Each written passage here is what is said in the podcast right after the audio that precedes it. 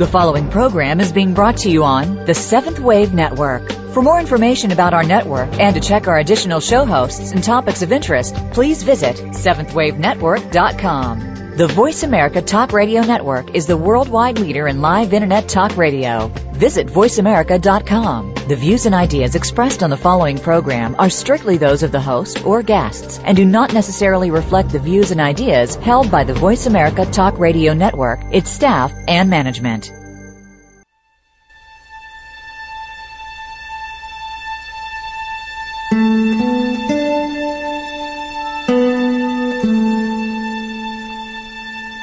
Good afternoon, and welcome to Authentic Living with Andrea Matthews. Over the next hour, you'll learn how to see your true self in the midst of life's twists and turns. You'll be challenged to think outside of the box when it comes to the mysteries of life. Now, here's your host, Andrea Matthews. Good afternoon, and welcome to the Authentic Living Show. Today, we're going to be talking about the darkness. Must we have the dark to see the light? Is that the only purpose of darkness? Must we have evil to see good? What's the point? During this show, we're going to explore the purpose of life from the perspective of darkness, the silence of the ethers when you're screaming for an answer, death that comes when life is what is wanted, the essential ingredient necessary to what we call evil. These are things that many who practice the tenets put forth in books like The Secret don't want to talk about. In fact, they tell us not even to have a so-called negative thought. But if we ever think about the, if we never think about the dark, aren't we keeping the dark in the dark? What if it has beautiful gifts for us too? More beautiful at times even than those gifts we get from the light. So today we're going to be spelunking into the dark, murky, slippery underground caves of life. Get your gear, bring your cameras. You're going to want to get some good shots of this. So all around the world, at this moment even, there are people having discussions about the dark. Sometimes they're throwing out little quips. Sometimes they're having real lengthy discussions about what it is to live in the dark. Sometimes people are saying this is such a dark time and, and I don't know what to do with it and others are telling them how they can get through it.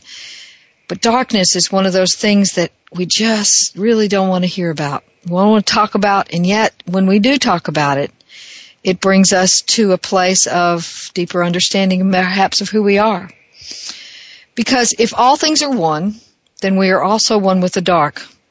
And that's a, that's a point that we don't want to think about much, but we are also one with the dark.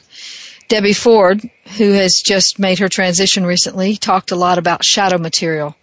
Uh, and how it is that from the from the darkness of the shadow material, which is everything that's in our unconscious, we can come to know things about ourselves that we didn't know before, and we can find some gift in that darkness. So we we tend to think of shadow material about ourselves as negative aspects of ourselves, failed pieces of our our life, um, murky, dark uh, death wishes, and and um, shadowy, unconscious resentments, and uh, pushed back angers and those kinds of things. And we just don't want to know about those things, particularly in a world where we've been taught that if we have a so-called negative thought, we might attract negative things into our lives. And so we're, we're co- constantly being told that we can't have any negative thoughts, but we have stuff going on around us that invites us to explore the darkness. And we won't because we're afraid of having a negative thought. But, and in so doing, we don't grow. So what we're going to say right up front is that this show is not uh, going to talk about. It's not going to be a downer. this I'm not Debbie Downer here. We're not going to talk about uh, the things that make you get down. What we're going to do is explore reality um, in its in its truest essence, in its wholeness, which includes both the dark and the light. So we're going to be talking today about the dark side. But that that what I'm going to declare up front, out in the open, is that the dark has a gift for you a huge gift, a life-changing gift. It is not dark just to be dark. It is not dark just to test you. It is not dark because you needed the dark or called forth the dark. It's dark because there is darkness and we have to walk through it sometimes. So we know that on in the on the physical plane, the sun moves to the other side of the earth, and therefore it gets dark, and we can see the moon and the stars, and or the clouds, depending on what kind of weather we're having, um, and we um, get a new perspective from the dark. We also know that where there is no light, there are no shadows, and darkness darkness precludes shadows. We know that when light shines on an object that is solid, that solid object will create a shadow behind itself, uh, which in which there is no light. Um, and we use those ideas as metaphors for the struggles and sufferings in our life. But when we talk about it from a dualistic perspective, and I want to talk, I want to do that today, um, because duality is where we are. We live on a planet in which duality is the central theme of our operations every day. Um, many of us are trying to operate from oneness, not from duality. Nonetheless, the majority of our world still operates from the idea of duality. Now, what I mean by duality is that we are not one with the divine, um, and that we must struggle to get to be one with the divine, and we must do that through certain ways, rituals or deeds that um, will get us back into sort of alignment with the divine, who is an other. The divine in that scenario is an other. It is not the same as us. It is not us. It is an other. And we are not the same as it, but we can strive to be closer to it, whatever it is in our imaginations or our religion has taught us that it is. Um, so, from the perspective of duality, then, when we walk through the darkness, perhaps it can help us if we let it to get closer to it, that that divine entity that is an other. Um, but mostly, what we tend to think is, well, probably I've done something wrong, and that's why I'm having to walk through the darkness. But if you think about it, when the sun goes down at night and we happen to be walking down a street at the time the sun finally plunks down over the horizon and into that other world, other side of the world, we don't generally think we've done something wrong just because we happen to be walking in the darkness now. But from the perspective of duality, when we happen to walk into darkness, many, many, many of us all around the world tend to think in terms of, oh, well, I must have done something wrong to get myself into this dark place. And yet what I would say is that you've just arrived at a new place when the sun has set. And it doesn't mean you've done something wrong.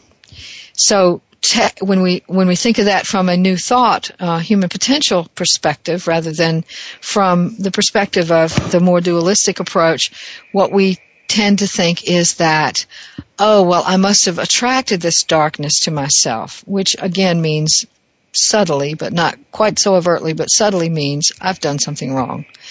Um, so it means that I've attracted it. I've thought a negative thought or I've had some negative beliefs about myself and therefore I've attracted this darkness into my life, this suffering, this bad thing. Um, and as, from that perspective, then we begin to try to change our thinking. We say, "Okay, I've got to start thinking positive thoughts, and I've got to start, you know, pushing away those negative thoughts and making them go away, and not letting myself ever have a negative thought or a negative emotion, and and I've got to get myself in alignment with that positivity. And if I can do that, then this, then I'll get out of the darkness and into the light again." And what we find is that we just repress we press more of that energy and we don't gain anything. The darkness doesn't go away and we wonder why. It hasn't. We've, we're doing all the work. What's the problem here? Um, and so we've got some um, information that we've passed down from a dualistic perspective that has invaded our human potential movement and is still teaching us similarly to the old dualistic way of thinking that our um, our thoughts get us into trouble. And as you know, those of you who have kept up with my work, you know that the book, uh, the, uh, the Law of Attraction, the Soul's Answer to Why It Isn't Working and How It Can, disputes those ideas um, vehemently, using both sacred texts as well as um, intuition and re- rational thought to actually inform us of, of the realistic approach that um, our thoughts are not the the attractor. Our soul is the attractor, and it is our soul that is walking in our lives. And so, as we're walking planet Earth, we our soul is taking from everything that happens to us germinating that and building it into some gift for us so that we never lose out on anything. We never, we never miss the gift. Um, Williamson says that if we lose something, the law of comp- the divine law of compensation will replace it with something even better. And I think that's true. I think I might phrase that a little differently. I think I might say that when we lose something, we are simultaneously gaining something else within ourselves because it's kind of like a sloughing off.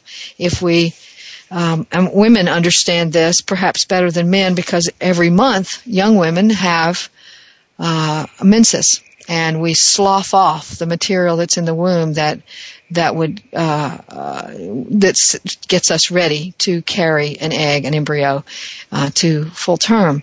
And so that process then of sloughing off is constant in our lives. It is something that sort of removes the veil for a while. I say to women all the time that menses is a time when the veil is removed.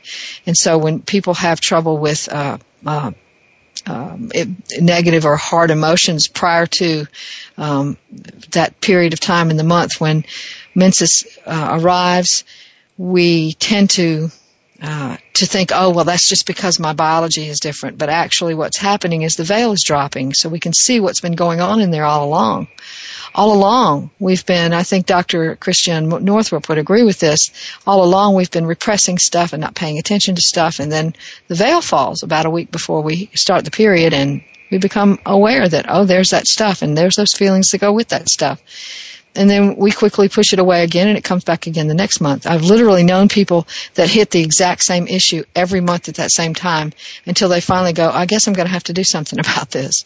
Um, you know, so it, it, it lowers the veil. And in that same sense, the darkness gives us the opportunity to lower the veil so that we can see clearer who we are.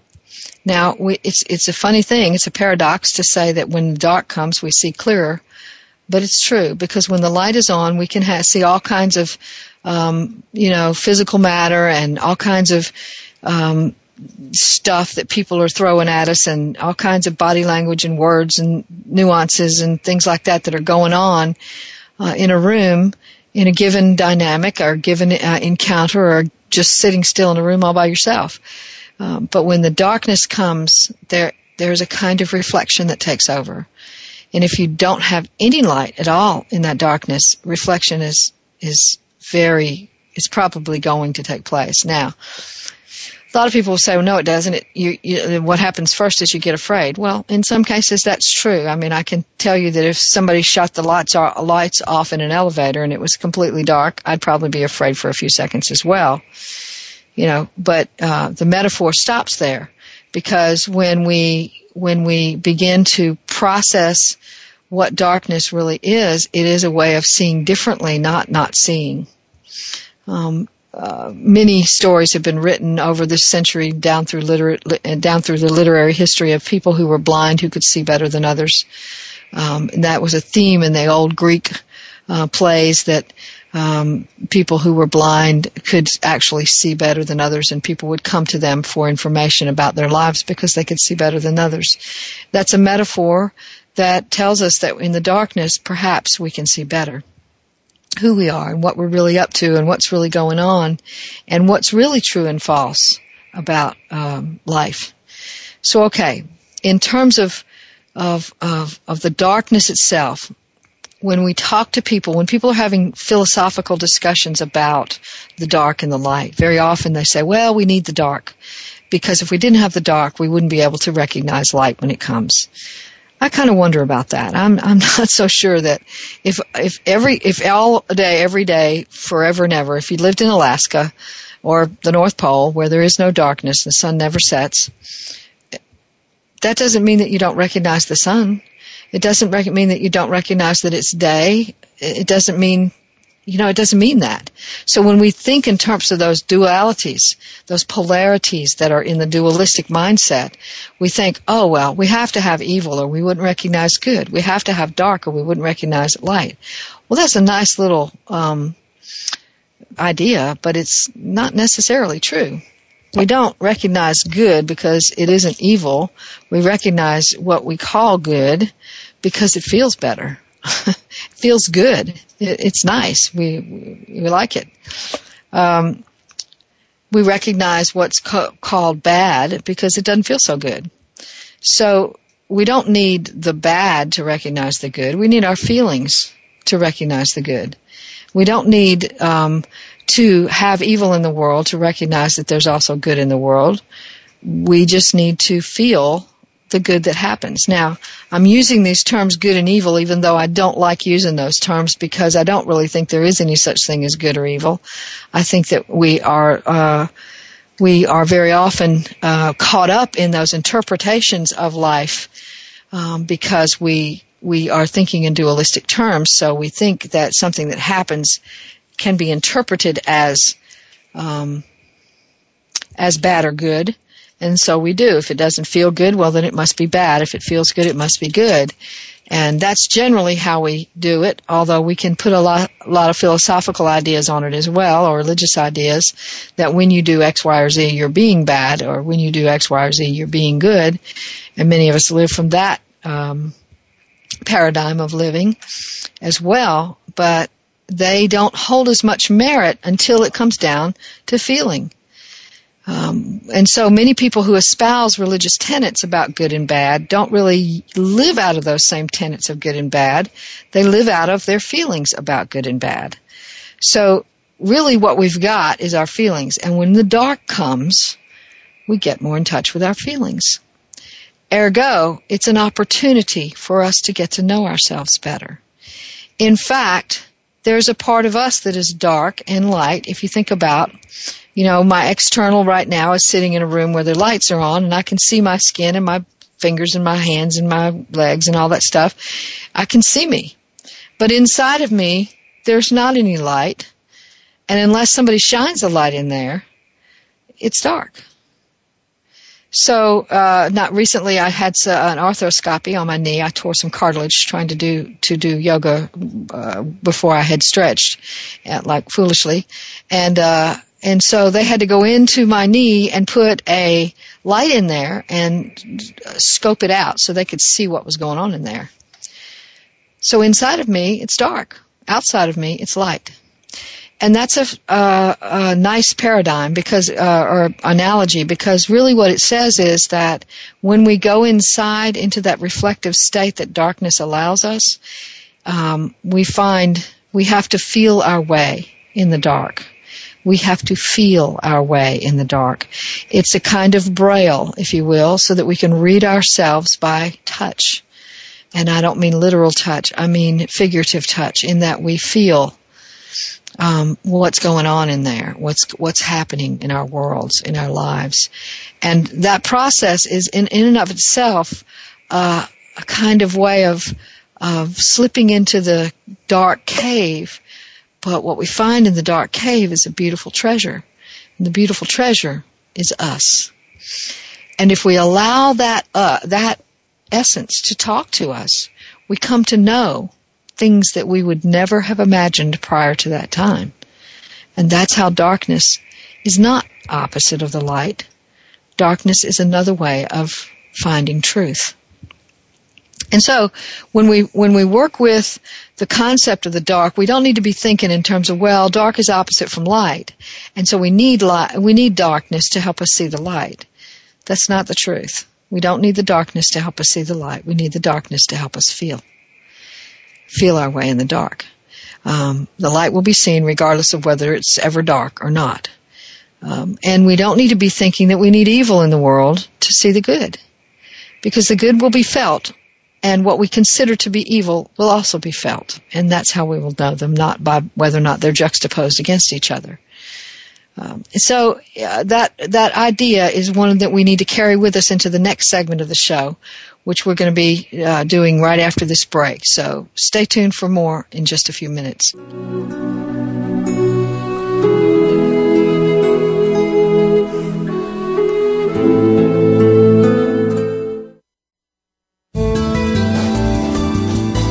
The Voice America Seventh Wave Channel. If you are looking to shift from struggle to a life of alignment with your deepest truth, You'll want to tune in to Thresholds to Awakening with host Sway Emily Spilkin. Our program will help you discover that your deepest challenges are not mistakes, but opportunities to become who you really are. Thresholds to Awakening.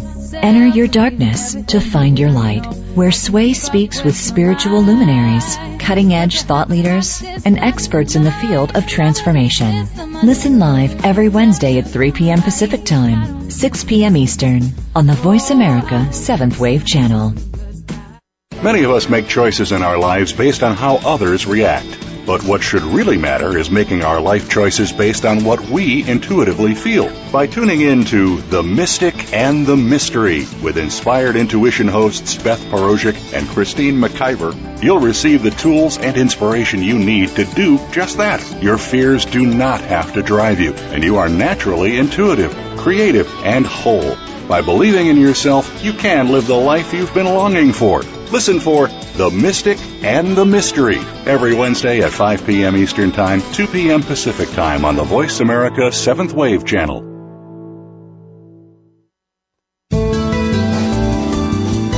The Voice America 7th Wave channel. Be extraordinary. Be the change.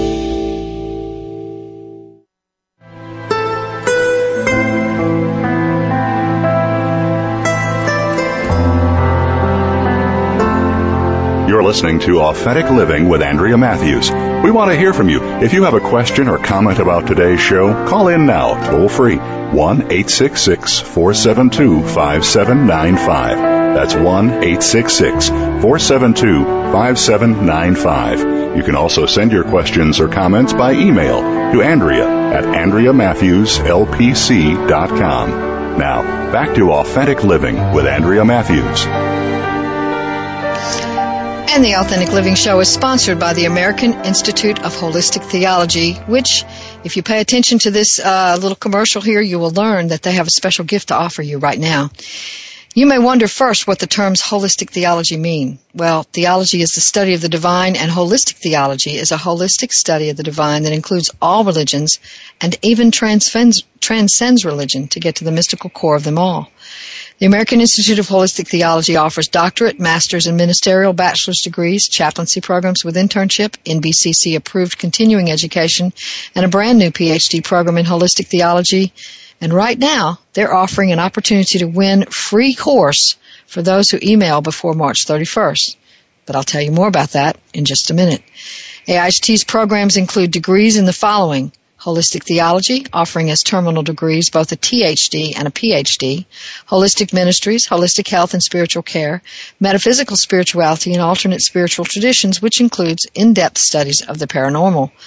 Using a home study model for distance learning, the student of AIHT gets a thorough education in the field that fulfills and offers a chance to authenticate a unique gift for the world.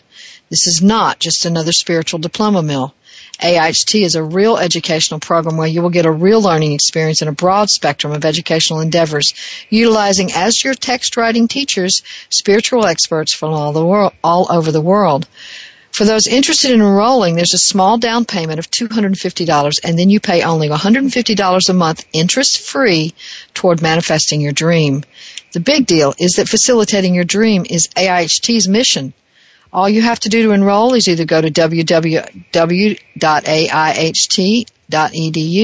or contact Admissions Director Beverly Love at 800-650-4325. And now to the details of how you can win that free course. Email Beverly Love at aiht.edu. I'm going to spell that for you. B-E-V-E-R-L-Y-L-O-V-E at aiht.edu put win a free course in your subject line. Tell her in your body of your email that you'd like to win a free course and why. And then wait till the drawing on April 1st to find out if you won.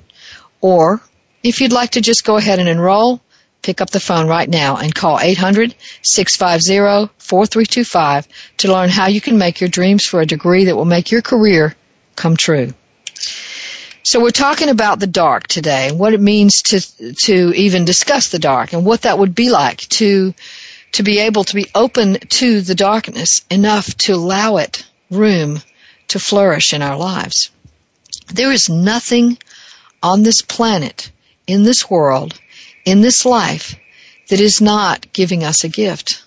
There is a gift in everything, every instance, every encounter, every endeavor, every um, career or opportunity uh, that comes along, every thought, every emotion, everything.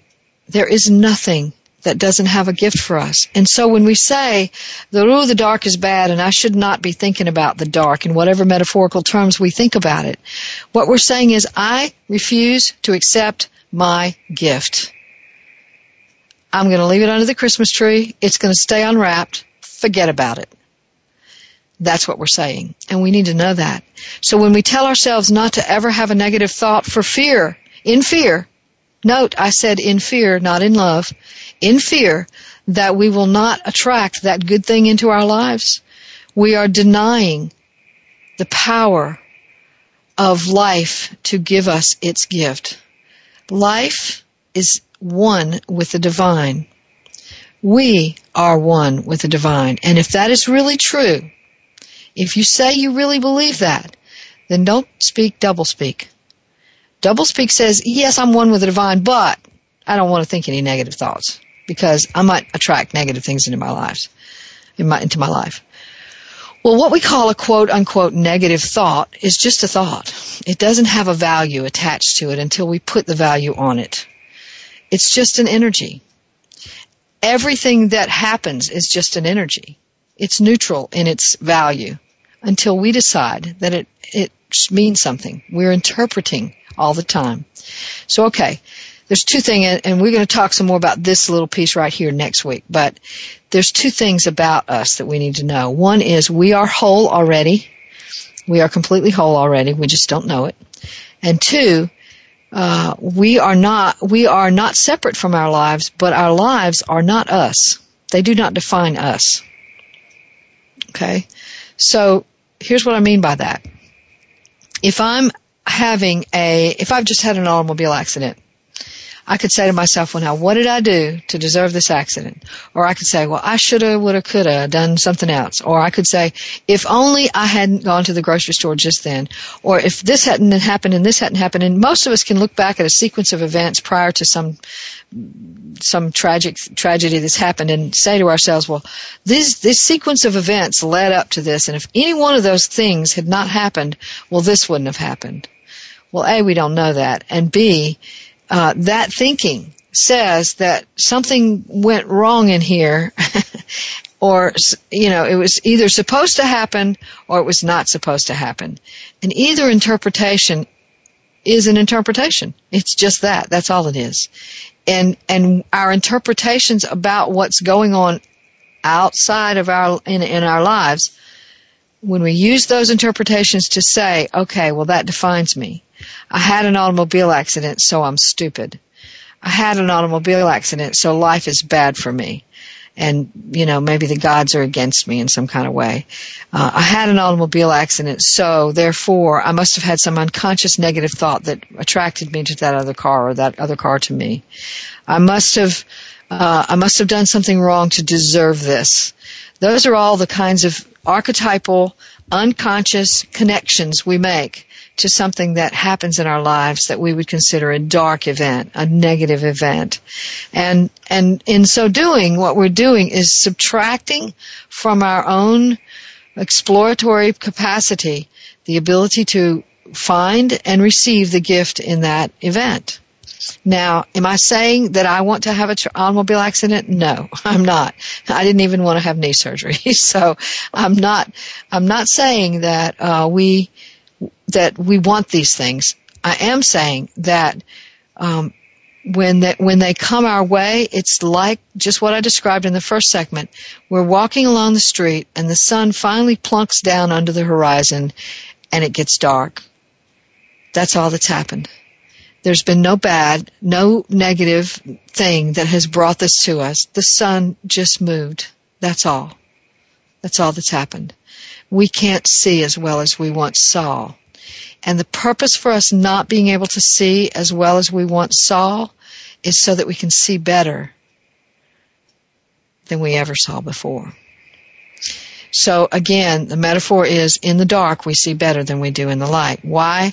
Because in that place we're we're being challenged to stop interpreting and to look for something deeper because in order to get past the pain, in order to get past the the difficulty, the struggle, we will challenge ourselves sometimes to move beyond old thinking and to accept something new, some new way of thinking that even changes our lives. And walking through that darkness without trying to interpret it is one of the hardest things we ever do. But that's what spelunking is all about. When you go spelunking, spelunking is a term for exploring caves. If you go spelunking and you've got the right equipment, and you you have been trained to do it, then what happens is you go down into the dark with your flashlight so that you can see.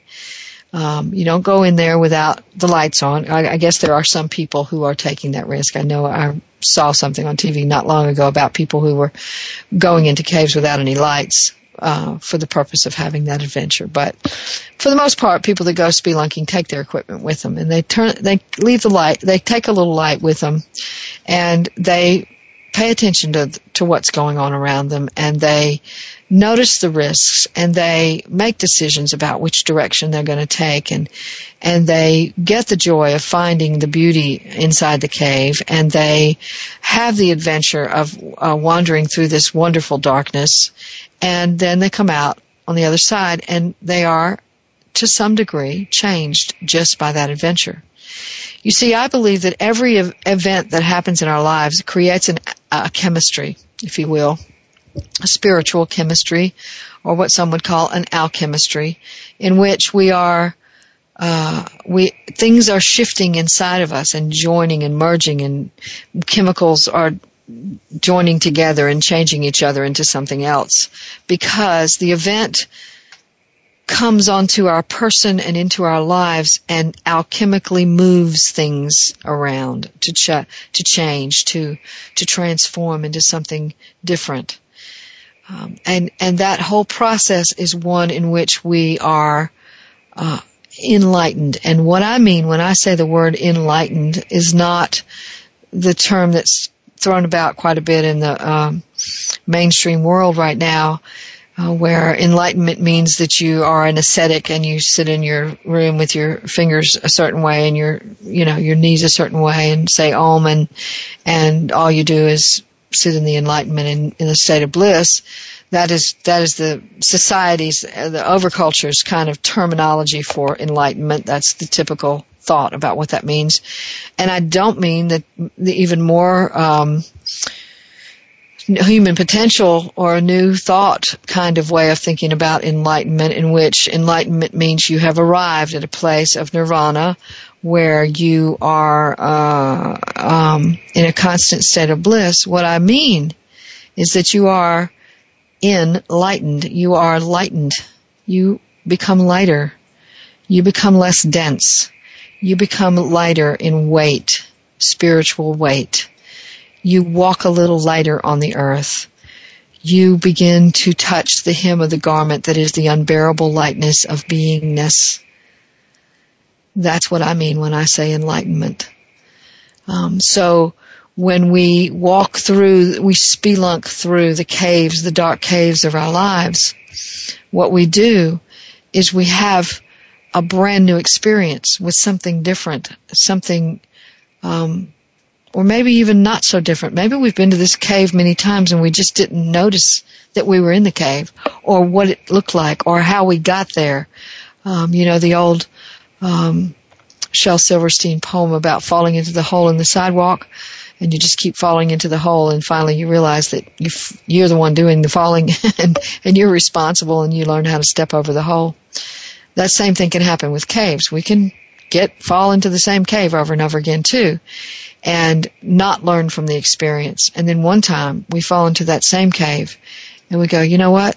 This cave has some beauty in it. This cave is worth exploring. This cave makes me want to know more. This cave makes me fall in love with myself at a deeper level. And therefore, I'm going to be different when I come out the other side. And we are. Without intention, without effort, we are different. We're not saying I'm going to change my behavior and develop this goal and discipline myself to be a better person. We're not doing that.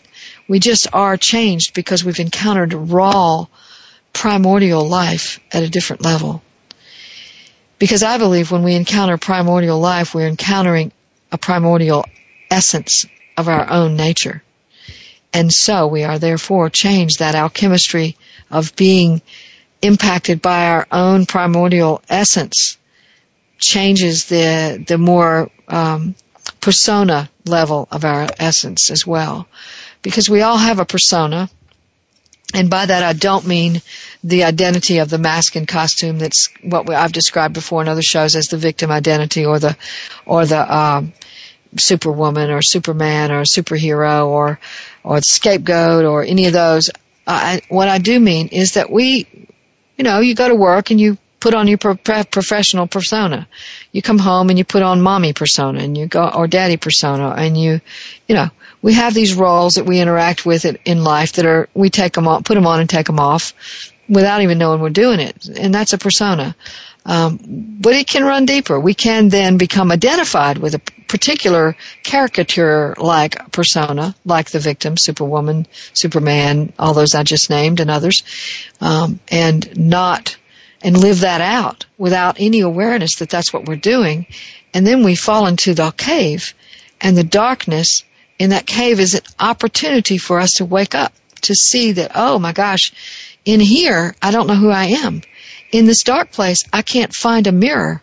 I don't know who I am if I don't have this other thing, this other dynamic that I use to bounce off of. So if I'm a victim, I need the dynamic of a rescuer or uh, uh, an abuser to maintain my identity.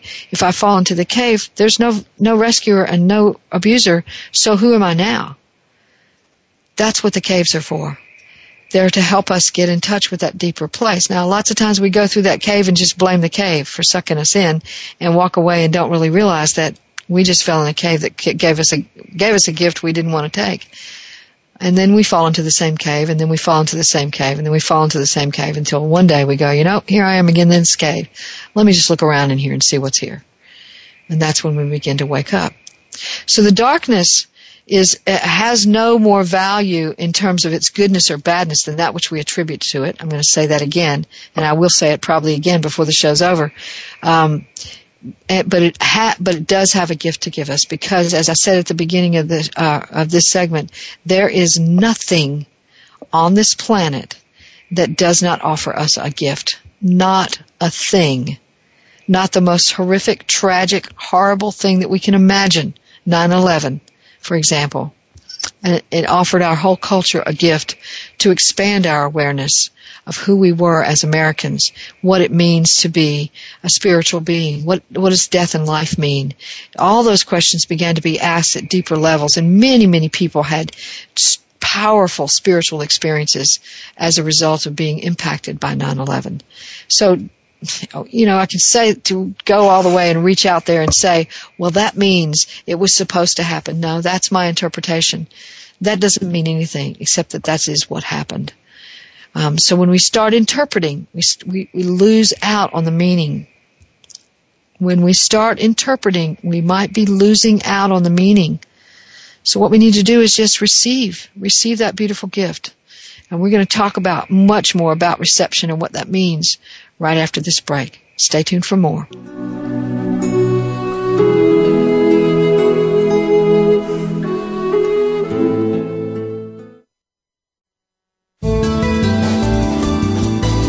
This is the Voice America Seventh Wave Channel.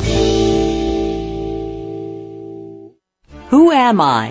Why am I here? Where am I going? How do I get there? If you're searching for the answers to these and other spiritual questions, you can look within and you can tune into The Open Door. Our program will expand your awareness of the teachings of the Ascended Masters, offer you practical tools that promote self mastery and personal freedom, and provide an unerring pathway for graduating from Earth Schoolroom. The Open Door with host Tom Schumacher and Terry Kennedy is broadcast live every Tuesday at 11 a.m. Pacific, 2 p.m. Eastern Time on the Voice America 7th Wave channel. Are you feeling out of control? Are bad relationships, anger, depression, and lifestyle overwhelming you? You can choose to release the belief systems that have kept women stuck for years. Tune in to the power of an unstoppable woman with Dr. Rose Backman as your host. Break free from the genetic beliefs that can cause sabotage. It's time to stand up for who you are and what you believe in, no matter what. Listen every Tuesday at 9 a.m. Pacific Time, noon Eastern Time on the Voice America 7th Wave Channel. Step into the doorway to conscious choice, greater health, and well-being. Attain the balance that you've been seeking. Tune in and turn on 1111 Talk Radio. Feed the mind. Embrace positively. Release the tension. Step out of fear. Host Simran Singh will help you broaden your mind and open your heart toward a greater understanding of how to take charge of your life. 1111 Talk Radio is here every Thursday at 7 p.m. Eastern Time, 4 p.m. Pacific Time on 7th Wave Network. 1111 Talk Radio because shift happens. Visionary. This is the Voice America 7th Wave Channel.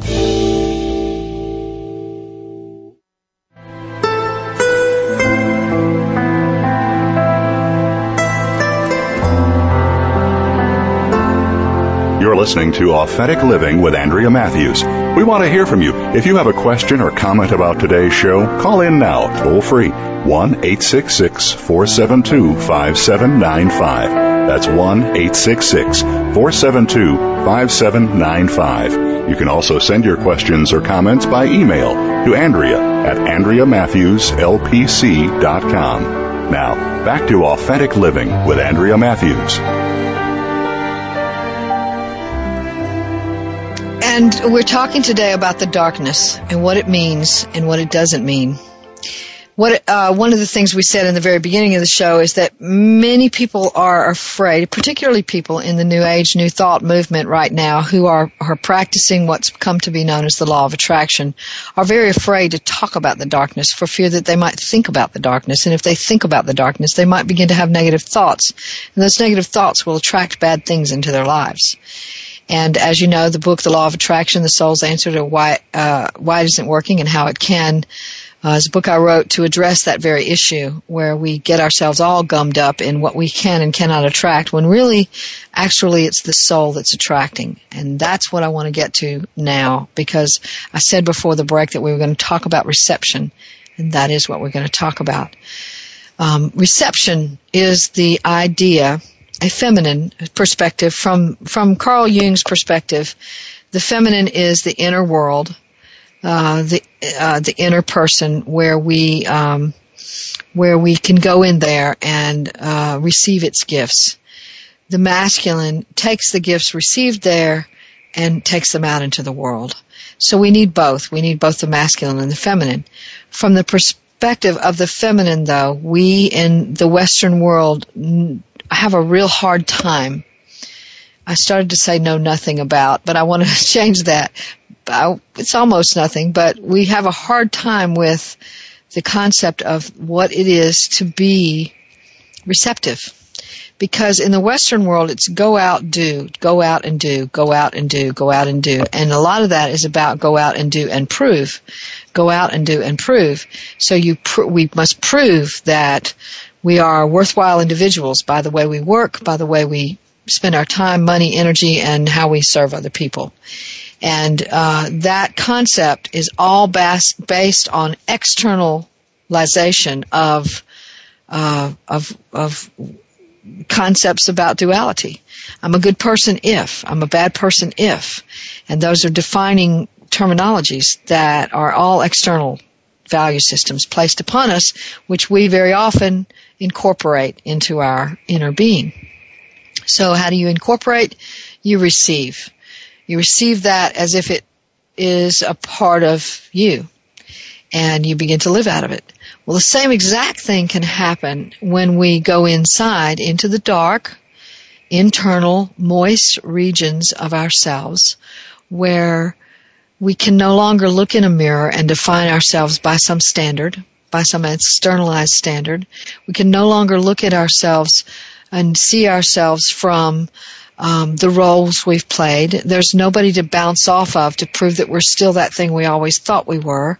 There's nothing there. It's dark. We can't see what we've always seen. And therefore, we begin to see something different. And so reception is about openness, being willing to really, totally, absolutely receive. And that is a concept that, like I said, is extremely difficult for us to receive um, because uh, we've been trained to believe that we're supposed to go out, do, and prove.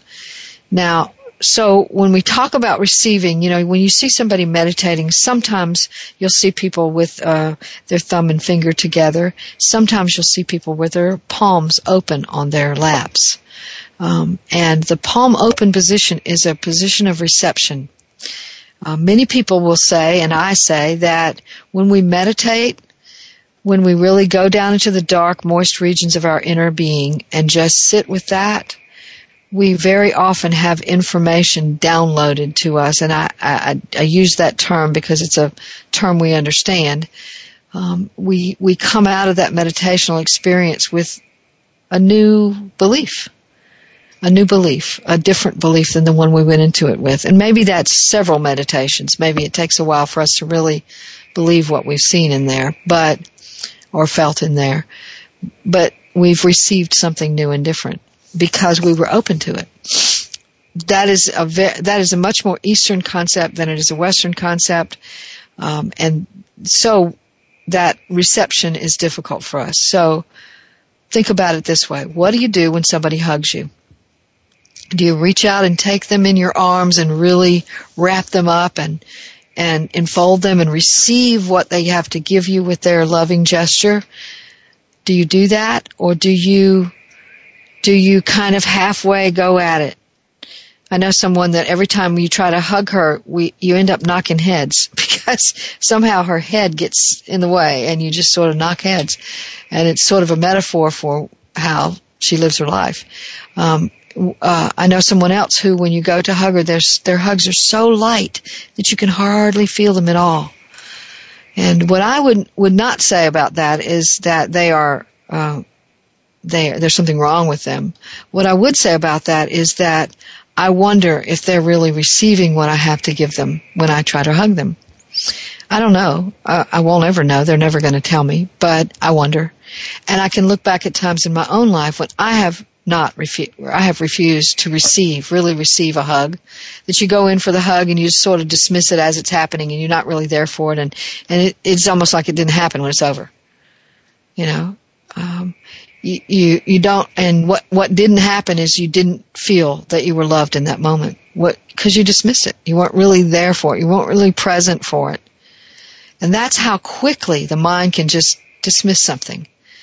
Um, that's about to happen because a hug is a very brief little thing. It's not going to go on and on and on forever. And that's why I use it as an example. When somebody tries to hug you, are you there for it? Are you receiving that or not? And if not that, then what else are you not receiving? Um, we we literally can live outside of our bodies, where reception about anything that's here on planet Earth can be very difficult. But we also can just sort of dismiss uh, dismiss what's going on with us, so that it, it's not really occurring. In the same way, we can dismiss the darkness, so that its gift does not occur to us.